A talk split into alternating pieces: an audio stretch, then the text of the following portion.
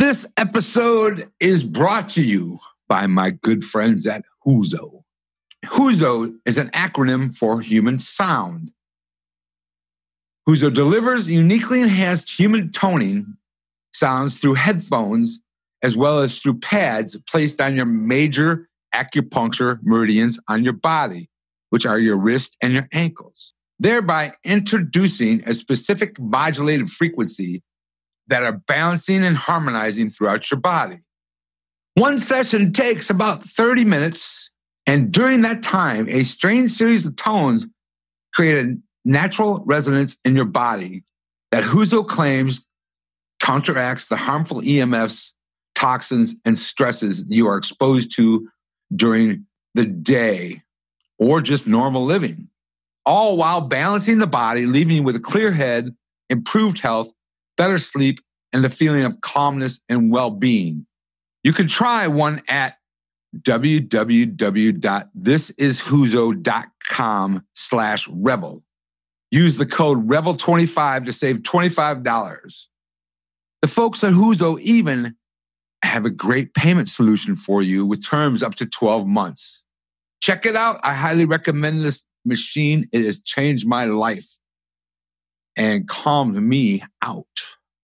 Thank you and enjoy this episode. There's a lot working against us. That is for certain. You know, SIBO, I think, is interesting because it's not a disease in and of itself. It's really a sign that something in the fundamental machinery of our digestive system has gone wrong.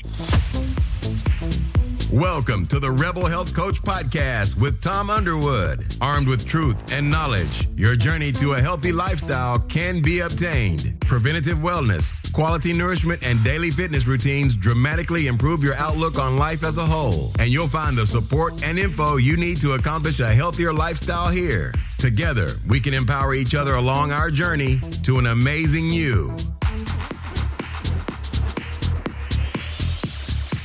Welcome to episode number 111 of the Rebel Health Coach podcast. My guest today is Phoebe Lapine. Phoebe is a food and health writer, a gluten free chef, speaker, and the voice behind the award winning blog Feed Me Phoebe. Named by Women's Health magazine as the top nutrition read of 2017, Phoebe's debut memoir, The Wellness Project, chronicles her journey with the autoimmune disease Hashimoto's thyroiditis.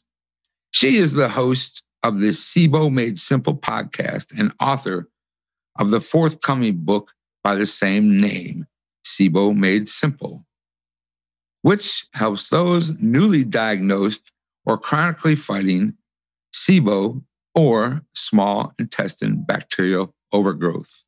Phoebe's work has appeared in Food and Wine, Marie Claire, Self Magazine, Glamour Magazine, Cosmopolitan, and Mind Body Green, who also named her one of the top 100 women to watch in wellness.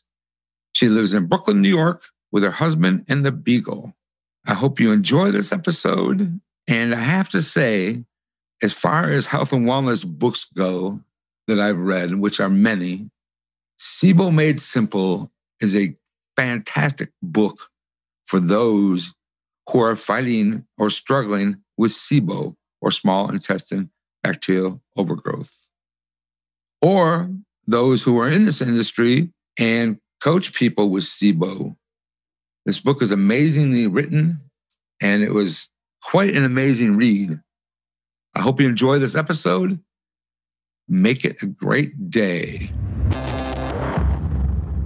Phoebe Lapine, what an honor it is for you to join me today on the Rebel Health Coach podcast. Thanks for having me. How are you today? I'm good. You know, the weather is starting to turn here on the East Coast. So, you know, with that comes optimism and joy. Well, you had you had one major storm this winter. We had a few. Did we had you? a few. Okay. Yeah. A lot I- of uh, snow. A lot yeah. of snow. Okay. Well, that happens in the winter up there. And I remember what time when I flew up there to form my medical supply company with my two gentlemen, my two partners, and I got it was February and I had Valentine's Day. I got stuck in New York trying to get back to Atlanta. so anyway, before we dig into today's show and this episode on your latest book, SIBO Made Simple, which I have to say, this is when I received your book, I didn't get a chance to open it right away. And when I opened it the other night, I was blown, simply blown away. I mean, this book, I, mean, I read a lot of health and wellness books, especially being in the podcast realm, and every, people want to talk about their books, which is great, and I love it. But it, this book, when I opened it, I was like, "This is freaking amazing." Oh, thank you. and the reason being is even the intro and Will, who you got Will Cole to write the intro. I was like, wow.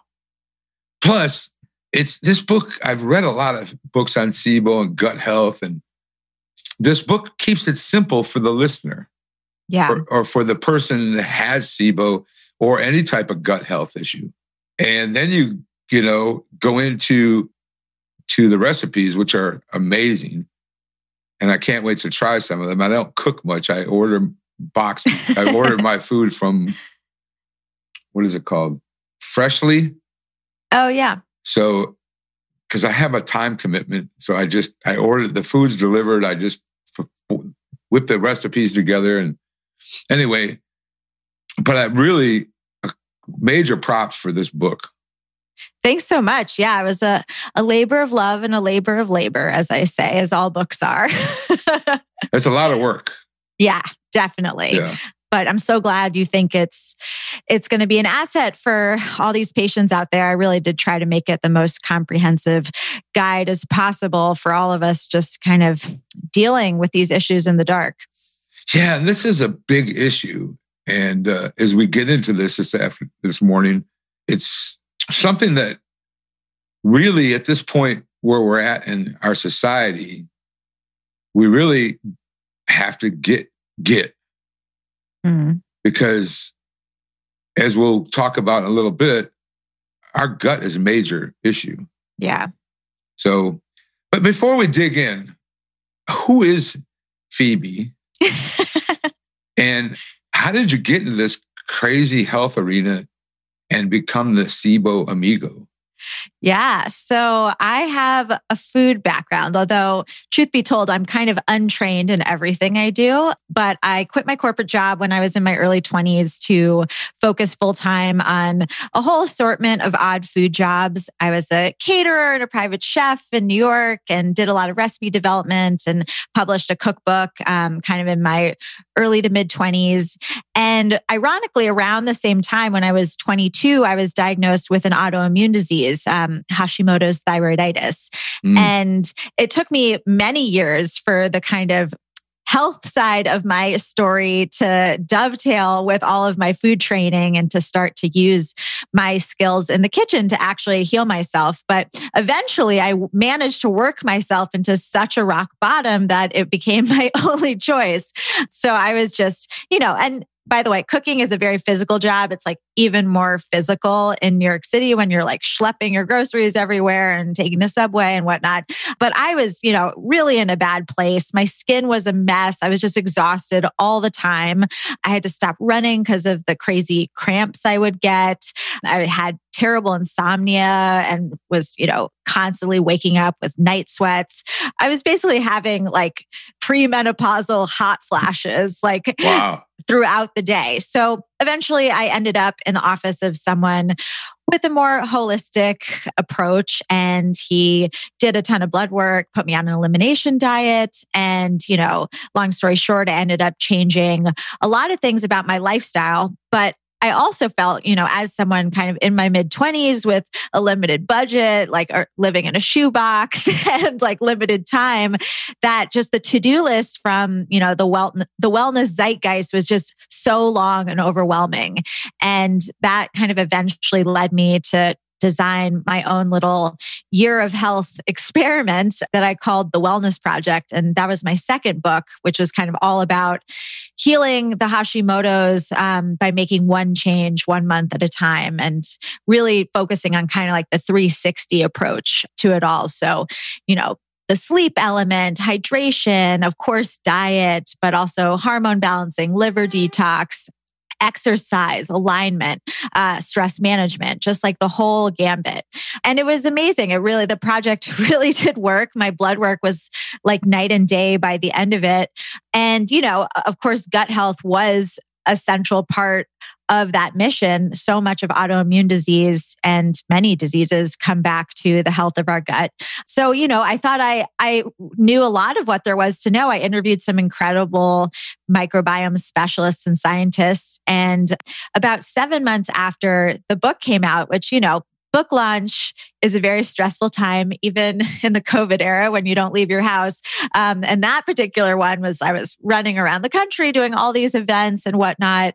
And I think put myself under more stress than I realized. And, you know, that fall, I started to have these IBS symptoms kind of creeping back into my life. Mm. And, you know, most people with autoimmune disease are not strangers to gut issues. And I certainly wasn't.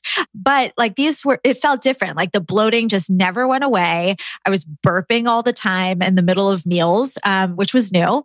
And so again, eventually I went back, you know, to my doctor and he immediately ordered a SIBO breath test. Also, I will say that while I was trying to overcome these issues, I was doing what I thought all the microbiome specialists had told me to do, which I was just doubling down on probiotics and and legumes like inulin rich veggies. And I was just making myself more and more miserable without realizing it. So, anyway, the SIBO test obviously came back positive, and I just kind of fell down the rabbit hole. And it, it was honestly a, a similar experience as the Hashimoto's. Like, what I found was just so complicated and convoluted, even more so than dealing with autoimmune disease. The advice, there were so many conflicting opinions, there were so many, you know, different ways to, to tackle it that I ended up just writing a series of posts on my site with with what I found. And you know I think because my superpower is distilling complicated information into you know easily digestible terms the post just took off. And I kind of realized that oh my my audience my autoimmune audience already has SIBO.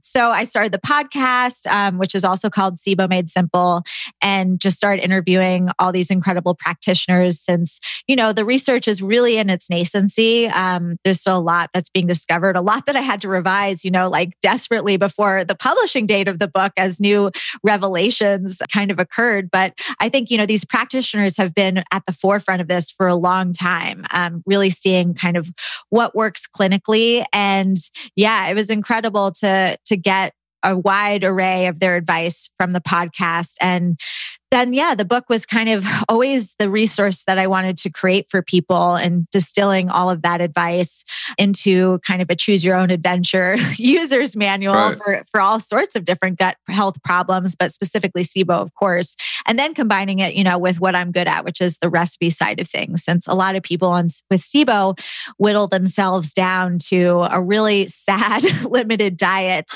and there are just a lot of issues that kind of dovetail with SIBO, like histamine intolerance or sensitivity to sulfur, yeast, candida, all of that. So the book kind of, you know, speaks to everyone, no matter what your issue is. I agree 100% on that. And one of the things that I really liked about, like I said, the book is the fact that you put this in, in more of a, a layman's terms. And, yeah. and I've always been a huge proponent of the quote by Hippocrates all disease begins in the gut. Mm. And I am confident, and, and when I say this, that if your gut is healthy and functioning well, like a fine tuned engine, your chances of getting sick are probably less than 5%. Yeah. Because the gut pretty much, I mean, God made our bodies in, in, in an amazing way. And the gut is like where it all is because we have to yeah. feed ourselves nutrition. We have to, and there's a lot going on between eh, from the beginning of digestion at the nose all the way down to go uh, the elimination. Yeah. And man, it's just in our food system is so jacked up these days yeah. that there's no there's no wonder why everybody is getting sick there's a lot working against us. Yes. That is for certain. You know, SIBO, I think, is interesting because it's not a disease in and of itself. It's really a sign that something in the fundamental machinery of our digestive system has gone wrong. And I, you know, again, truly thought that I understood a lot of what there was to understand about digestion and gut health prior. But in drilling down on SIBO, I mean, I learned of certain functions that had just never come up and I had never heard like any medical professional talk about. And I think they're so important because, you know, this acute condition is really, really frustrating. But, you know, the silver lining part of it is that it does teach you, you know, everything that you need to do to support your digestion to be running on all cylinders. Right. And one thing I do like about like a lot of these practitioners that are out there, and there's a lot of great ones, and is that this whole microbiome thing is is really exploding, and yeah. people are really starting to realize, especially with COVID. I mean, let's face yeah. it, your gut is a major contributor to your immune system. Totally. So, what? Let's go into SIBO. What first in the SIBO basics, as you called it in here. But it is the basics. What exactly yeah. is SIBO? Okay. Well, SIBO stands for small intestine bacterial overgrowth. And I think, you know, with the knowledge of gut health kind of expanding um, to more of the population, which is great. The one downside of that is that it gets a little watered down. I mean, I kind of didn't realize, even in my research, that when we talk about the gut microbiome, like we're really just talking about the large intestine. Every single digestive organ and area kind of has its own individual microbiome, its own, you know, specific mix of species and whatnot. But like the huge volume is in your large intestine because that's where they have the most tasks and you know interact in helpful ways with your immune system help to break down you know the kind of debris that ends up there that you don't personally digest. And the small intestine on the other hand is where you absorb your nutrients. So there's not really a whole lot of a role for bacteria there. There's some but the population is normally very very low.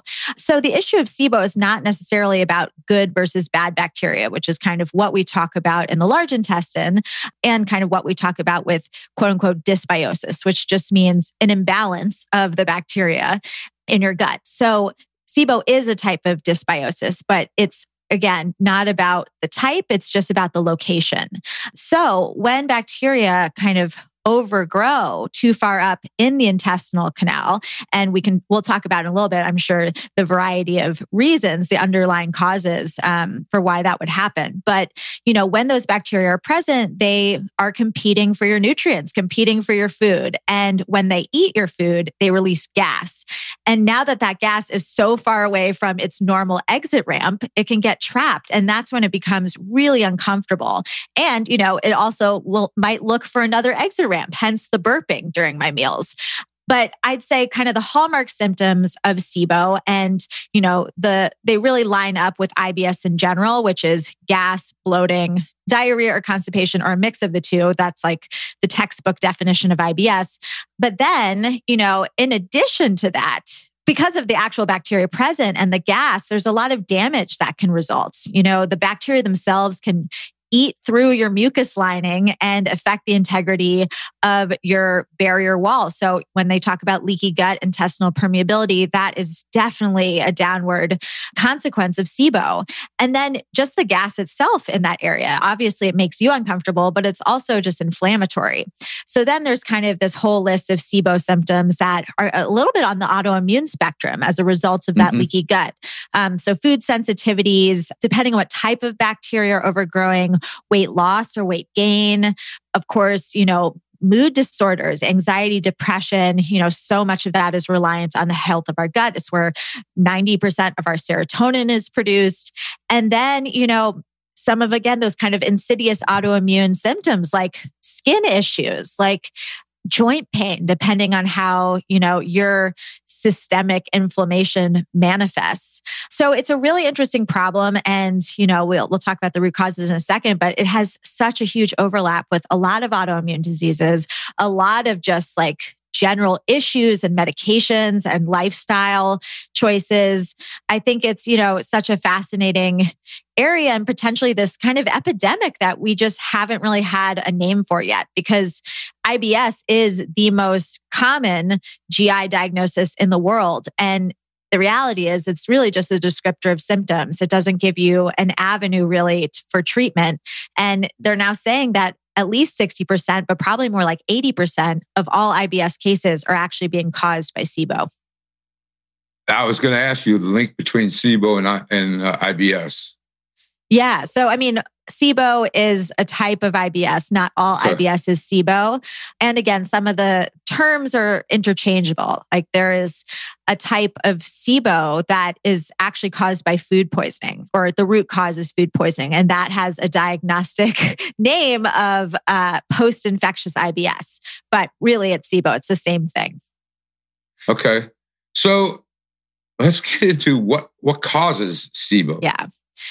Right. Okay. So this is where you start to learn a little bit more about how the digestive system was designed because, you know, as you mentioned, there's bacteria coming in through the nose and mouth all the time. So our body is designed to neutralize it and to make sure that none of these opportunists take up residence in the small intestine. So they either end up in the large intestine where they belong or they're killed upon entry. So kind of the first bucket, I would say, and in reality, a lot of people have multiple root causes and kind of feet in multiple buckets. But um, the first bucket would be that the bacteria is not killed. So that would be potentially because of low stomach acid. That's kind of the first leg of the labyrinth. A lot of people have low stomach acid. A lot of people are addicted to proton pump inhibitors because of acid reflux, where which is in reality most likely being caused by low stomach acid, not high stomach acid. And then, you know, these other antimicrobial substances that all join together in the small intestine. You have your bile acids, you have your pancreatic enzymes. And then, sorry, you have your immune system itself. So, your immune system, you know, is pretty up in arms in your small intestine. That mucus barrier that separates it from the contents is very, very thin. So, in theory, as in the case of food poisoning, you know, when a pathogen enters the body, your immune system is what's going to take it out. So they've actually found that a really common overlap with people with SIBO is being on immunosuppressants. Then the second bucket would be something called the migrating motor complex or motility. So this is this street sweeper mechanism in the small intestines that kind of cleans up after a meal. It kicks in during a fasting state of 90 minutes or more. And the kind of like muscular motion called peristalsis is what moves food through your system. But since the small intestine is so long and windy. I mean, it has a larger surface area than a football field, you know, there's plenty of nooks and crannies for, you know, debris to kind of get stuck or for, again, like opportunists like bacteria to kind of pull off the exit ramp and decide to stay for a while. So the migrating motor complex is powered by nerve cells and it's just kind of what street, again, street sweeps clears the deck of any debris and prevents that from happening. So there's been a lot of research that shows that, you know, this is a pretty big bucket.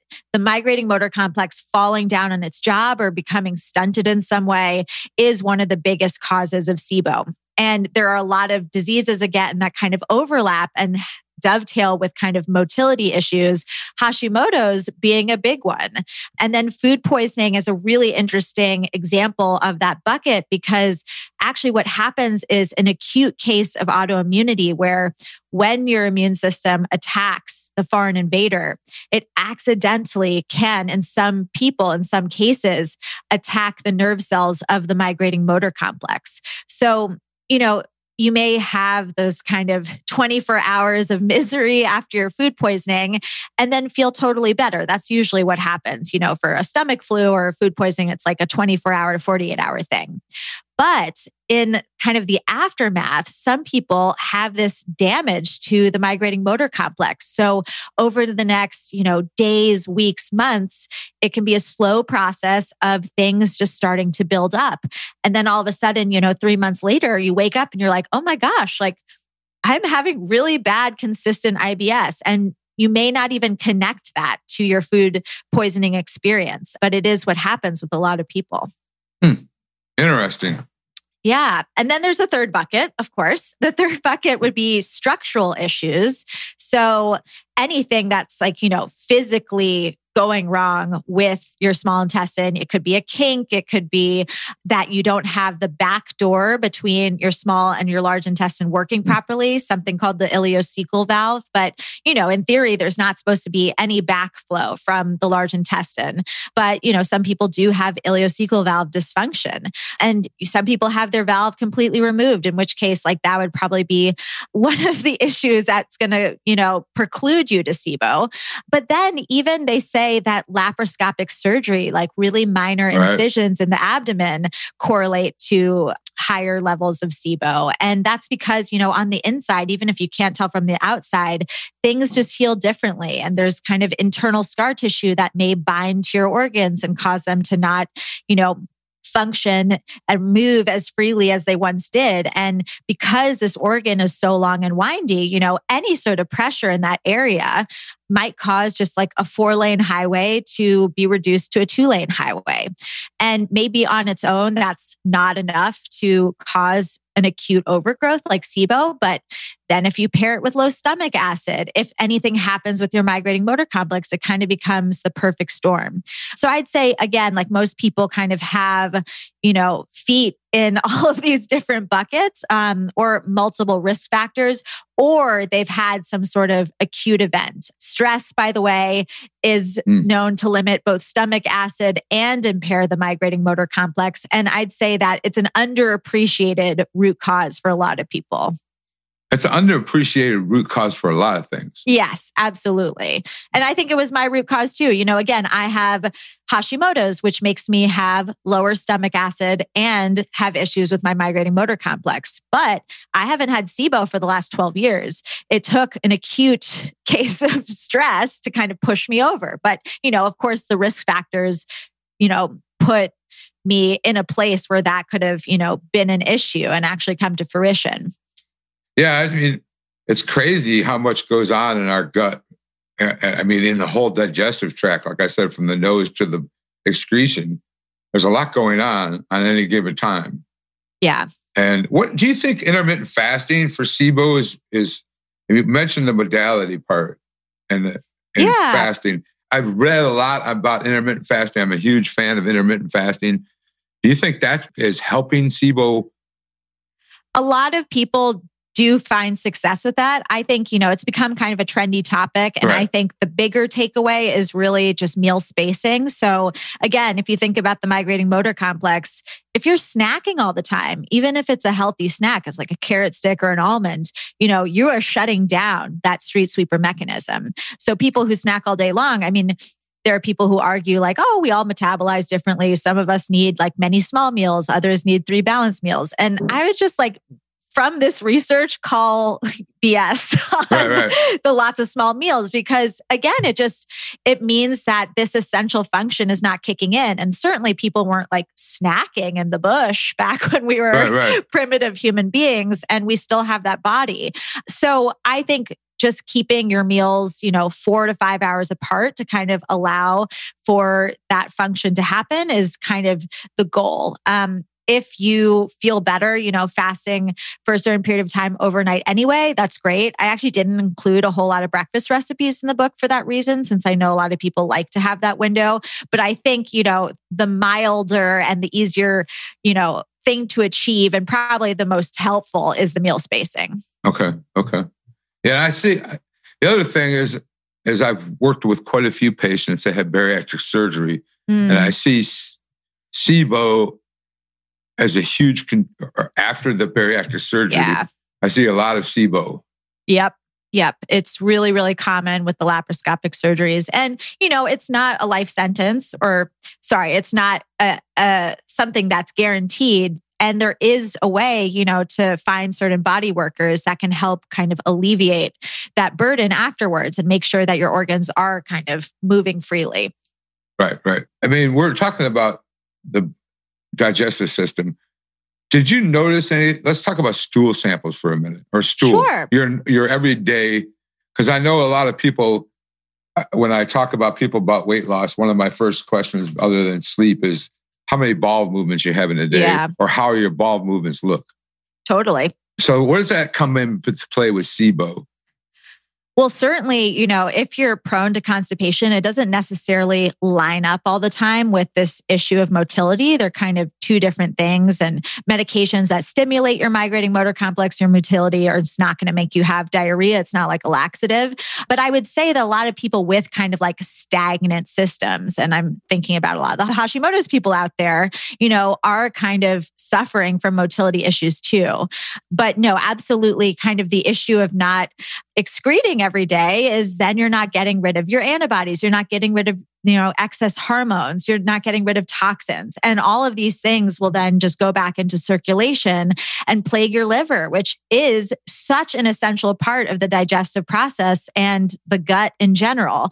Um, I think it's kind of this overlooked organ, underappreciated organ. And if the liver is, you know, not functioning right, a lot of these other downstream functions are going to go awry as well. And as is the case with Hashimoto's, if you have hormone imbalances, that is going to really mess with your ability to, again, make proper stomach acid and to have the migrating motor complex functioning in all cylinders. And it makes you, if you're estrogen dominant, at higher risk of losing your gallbladder, which again, you know, they take these things out willy nilly without much thought, but then you're losing like your essential bile acids. And that really does play a role in digestion. Yeah, it's it's it's a shame that because, uh, but that goes into our medical system. and I want to stay away from that, but Okay. they they do snatch that baby out very quickly. yeah. It's like okay, this is just it's like a spare part. It's like this Yeah. isn't a spare part. You know, it's the like oh, tonsils and the appendix too. I mean, we Right. can't explain those as much, but like everything has a role. right. it's like The oh, gallbladder is a gallbladder. It's bit more be- essential. and, yeah. then, and usually the doctor will say it's no big deal. You'll be fine. Yeah, they do that with the thyroid too. Right. And it, it is a big deal. It's a big deal. it's kind of a big deal. Like okay, doc. Uh, anyway, I I'm not going to even beat that bush today. All right. Let's talk about one thing I wanted to touch base on before we dig a little deeper into SIBO and what it looks like and how people can recognize it. Is do you think there's a connection between SIBO and birth control pills?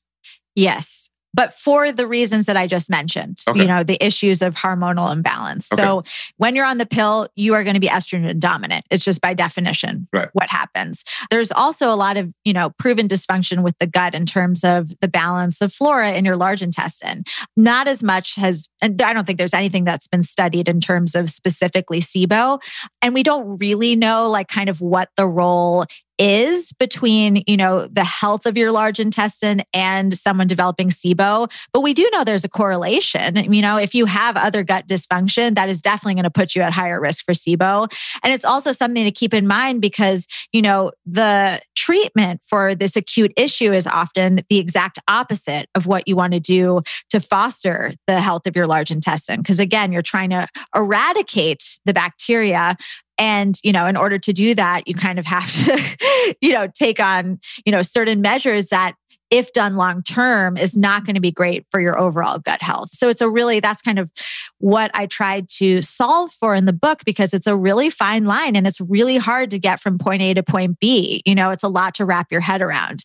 But i think you know per the birth control pill you know if we know that we're damaging you know our overall gut health in certain ways it of course will have a halo effect for sibo Now, I really love the SIBO symptom cheat sheet here.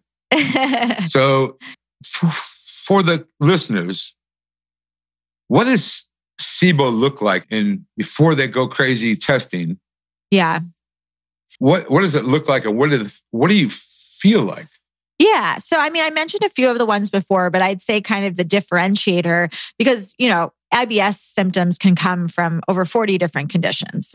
It's a descriptor of symptoms, not an actual condition. So I would say kind of the big differentiator is like location and frequency of the bloating and the symptoms. You know, for women, it's not like kind of period pain bloating, which is like pretty far down. Um, it's kind of like pressing up against the ribs. A lot of practitioners who I interviewed said like the palpating of it like feels like an inner tube lodged under the ribs. And so that's one thing, the location, but then also the frequency, because again, the, the symptoms are kind of directly related to eating, unfortunately, to the food itself. It's not like what happens, you know, eight hours after a meal or the next day, or it's not something that's like, you know, every few days I get these symptoms and I can't tell why. That could be you know, a food sensitivity or something else. But, you know, with SIBO, it's kind of like a consistent, unfortunate bloating and misery. And then, of course, you know, some people have SIBO and have no symptoms. So it really does run the gambit, but I, most commonly, those would be the symptoms. Okay. Okay. So you have SIBO. What do we do to find out if you actually have SIBO? What are the testing options available? I know a breath test, stool sample, stool sample stool samples are not because that no. more comes from the lower intestine. Exactly. That's right. the large intestine. Yeah. So it's this breath test, and there are several different types, but the general concept is that you prep for 24 hours before, eat a limited diet to kind of make sure that all the fiber and whatnot has moved through your system. And then the morning of, you fast overnight, then the morning of, you drink a sugar solution. And the hypothesis is the only mm. thing that could be munching on this sugar solution and generating gas is bacteria. So you breathe into a little tube every 15 to 20 minutes. And at those intervals, they measure the level of gases in your breath.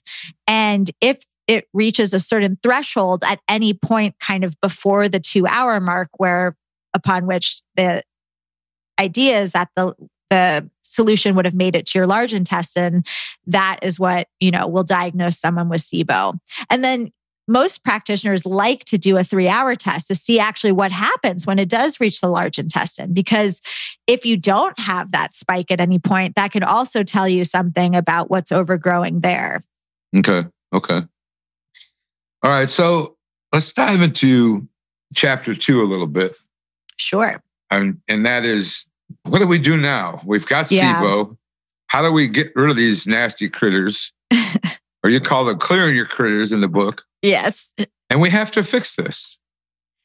Yes. So, so there are a few kind of main treatment options. And I'll just say that a lot of people, and I, you know, get messages, so many messages every single day and emails from people who are trying to figure this out. And there's kind of a, a misconception and a conflation of the idea of treatment and healing. They are two completely different things. Treatment is pretty aggressive most of the time. Usually, most people will go through one quote unquote kill protocol, and that might involve conventional antibiotics or herbal antibiotics or something called the elemental diet, which is kind of a pure and simple starvation technique. It's like a medical shake that just gives you your essential nutrients, but absorbs so high that the bacteria just won't have anything to eat.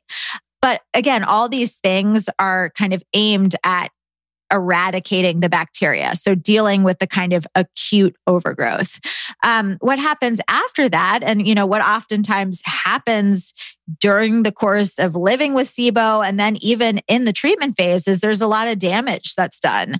You know, it, these herbs even are not benign; they are super aggressive, and your immune system, you know, coming into these things and your liver trying to, to handle all the medications, you know, that's a lot for the body to deal with. So oftentimes, you know, the longer process is really the process of healing afterwards. And, you know, maybe taking on a diet that allows you to, you know, support your body in a more anti inflammatory way or take out potential food triggers and heal leaky gut. And then, you know, slowly trying to migrate into a diet that will support your entire gut health.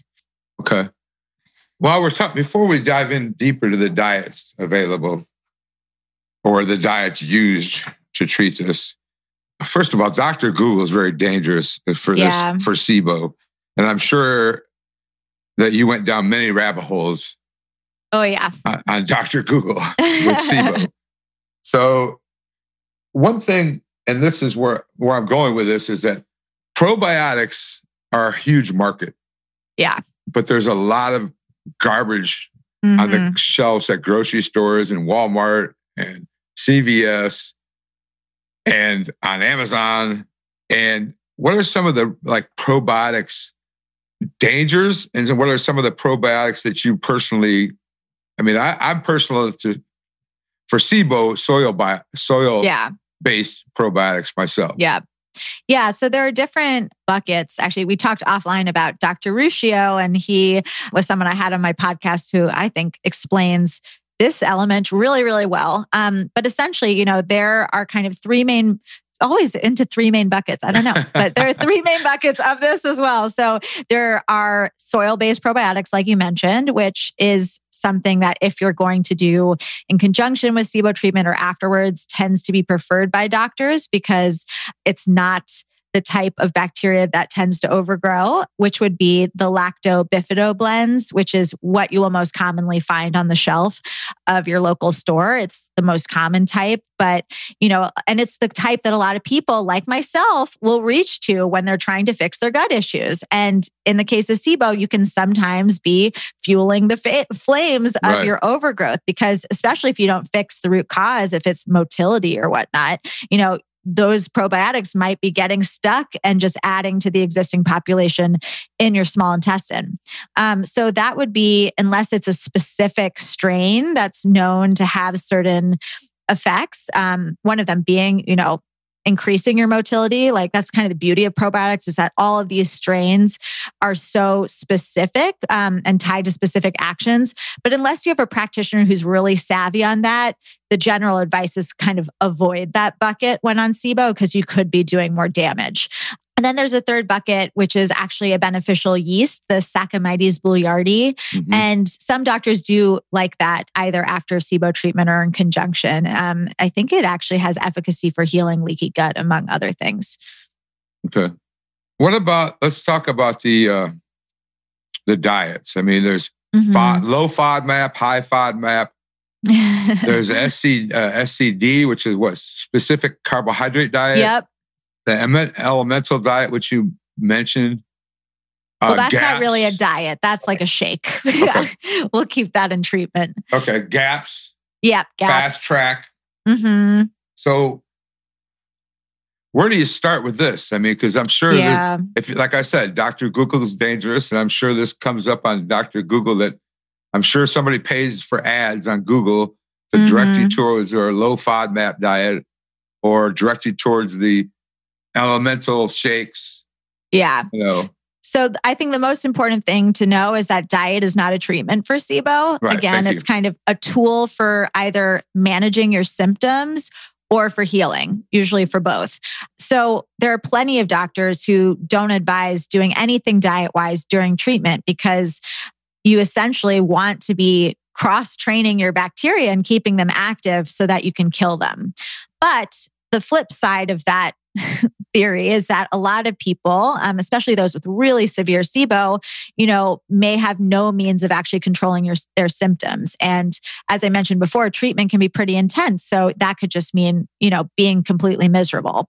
So these other diets, I think low FODMAP primarily is kind of a means of taking away your bacteria's favorite foods, or at least the ones that are most likely to produce gas. And it is the list of high FODMAP foods to remove is really online with what every single microbiome specialist will tell you to eat for your large intestine. So that's why is kind of a lot to wrap your head around. So again, it's a balancing act, I think, of maybe reducing some of the big guns enough that, you know, your symptoms are under control and you're feeling a little bit better, but not enough during treatment, at least for the antimicrobials or antibiotics to not work. And then I think it's like, it's really a tool that a lot of people use for after treatment in order to kind of let the gut calm down and to actually heal. And I don't know that it's necessary to do like a really hardcore low FODMAP diet for that. I think it's more important actually to take out allergens, especially knowing mm. that, you know, SIBO can cause leaky gut and there's often so much overlap with autoimmune disease, you know, just making sure that you're taking out your big triggers and eating a really anti-inflammatory diet, that's kind of the best thing. But, you know, unfortunately with the low FODMAP diet since it's so complicated and since it takes out so many really healthy vegetables it can just limit people so much that you know you're really just not doing yourself a service. Because ultimately you know our big picture goals is to eat as diverse a diet as possible with as many plants on your plate as possible again so that we support the health of the large intestine. And also i think people just get you know, so focused on, oh, like, well, if I'm perfect with this diet, I'm going to be like helping my SIBO. And that's just not the reality at all. And I always tell people, like, if you don't react to something, eat it. Like, there's absolutely no reason to take anything out of your diet right. unless it's causing you harm of course, if you're trying to test for food sensitivities, like do a true allergen elimination diet, that's different. Um, you kind of want to have three weeks under your belt, like without those things in them in order to see what happens. But FODMAPs are not actual allergens. They're in all plant foods. You're not allergic to them. We couldn't live without them. And, you know, if you eat something that upsets you, it's really only going to affect you for the cycle of your digestive system. So, like for 24 hours, and it will not set you back to SIBO because your diet did not cause your SIBO. All right, let's dive into before we wrap this up. What is common for treatment for SIBO? Like we talk about diet, we talked about probiotics, but so are antibiotics necessary to treat SIBO? No, I mean, you can do the herbal route as well, or okay. you can, you know, depending on how severe your SIBO is, you can try something else entirely. I actually just did a recent podcast episode that unfortunately came out after the book was already out about all these new treatment options that are being discovered. There's a lot of ways to to kind of skin the fish and I think the most important thing is to figure out what your root causes are. You know, if it is a bariatric surgery or, you know, any sort of abdominal surgery, maybe you first try going to see a body worker and see if that mm. helps. See if just, you know, making that a four lane highway again, if the SIBO takes care of itself.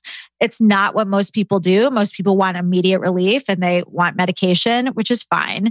But I do think that the reason why SIBO can become chronic in a lot of cases is because they don't take the time to you know do these other therapies and to deal with the root causes and i don't know i'm not a practitioner but i do think that i would like to open people's minds to the option of trying those things first and see right. what happens uh, stress yeah Yes, dealing with stress. Right. Um, hypnotherapy for IBS right. is just as validated as low FODMAP diet. That to me means that it probably helps SIBO too to a large extent. I mean, there's actually hard data now for hypnotherapy and SIBO, and it's pretty impressive. So again, you know, like it's not to say that your gut issues are in your head, but your head could be causing a lot of them, and your head could also be, you know, the route to healing. I, I mean, I always like to start with the low hanging fruit. Yeah. Sleep, get you pooping and yep. and stress. Yep. If you get those three working, we'll see how, then we can yeah. go further. Yeah. I mean, I think I'm so lucky that I had the experience of doing the wellness project prior because all of those common sense toolkit items are so important for SIBO healing too. Right. You can't miss out on any one of them, as you said. Yep. Let's talk about the cooking part here. sure. And I mean, we could beat the gut health and SIBO to death because there's a lot of things going on, but you really did some major work on this cooking part. And and I really can't wait to dig into some of these recipes.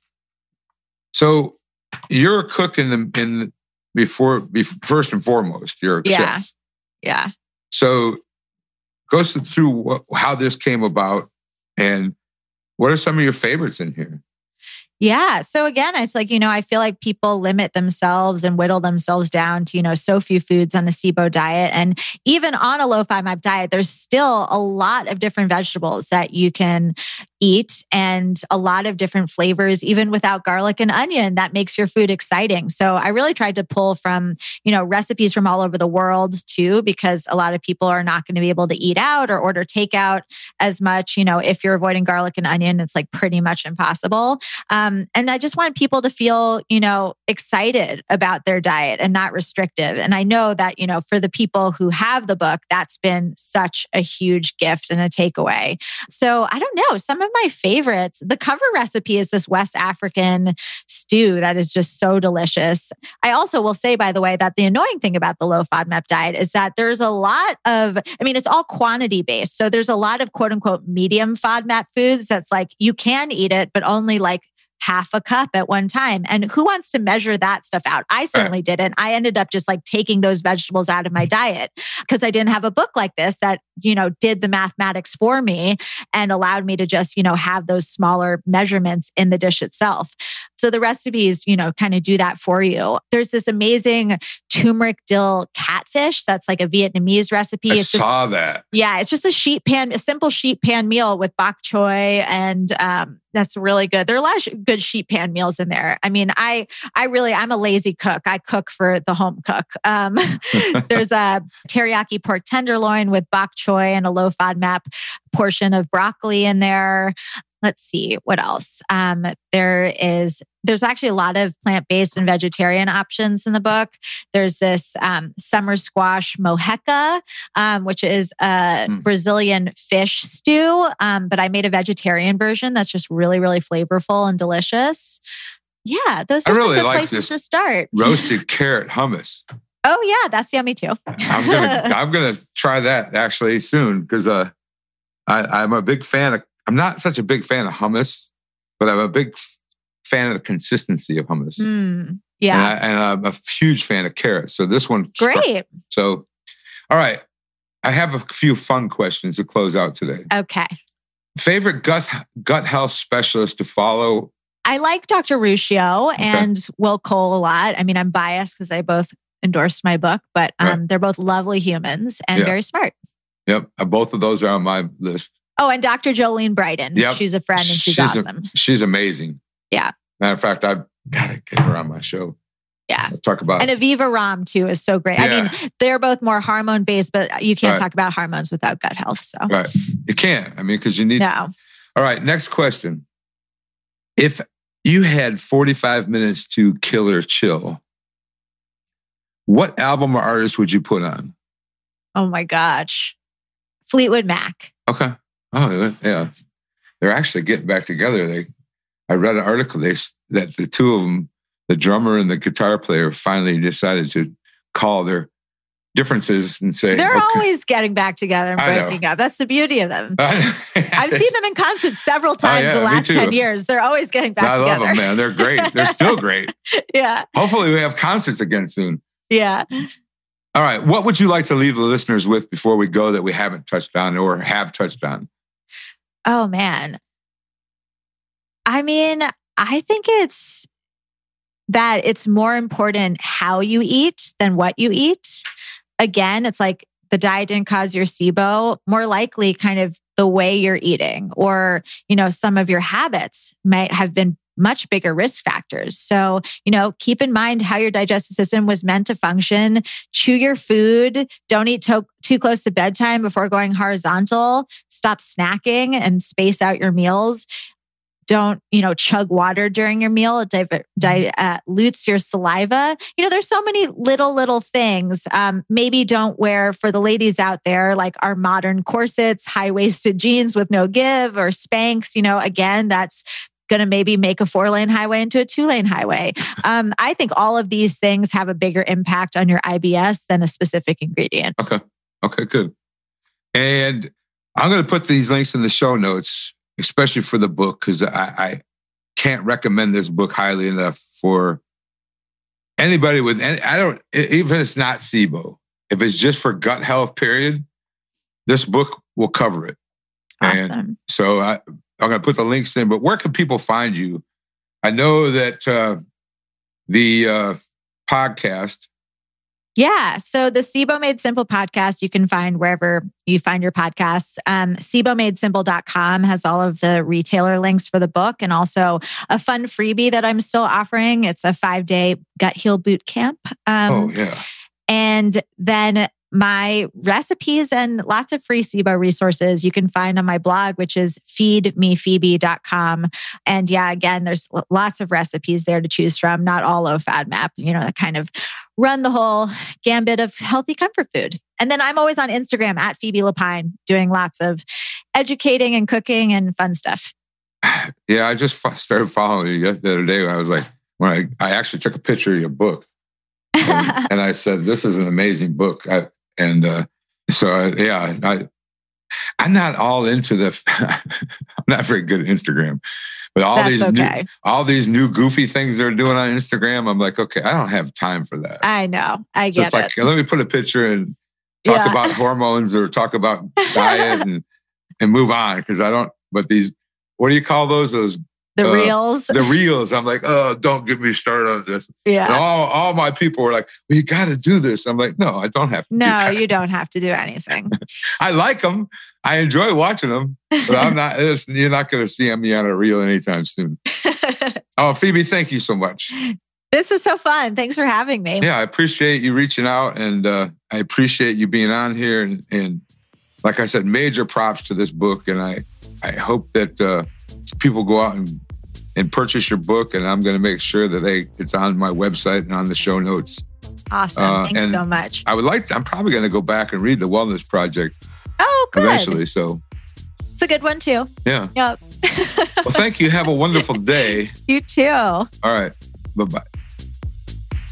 Thank you for joining in today with the Rebel Health Coach, Tom Underwood. And be sure to subscribe to the show so you can catch all the episodes. With desire and commitment, you can implement a lifestyle of wellness and fitness. For the support, encouragement, and tools you need to be successful, visit tomunderwood.net.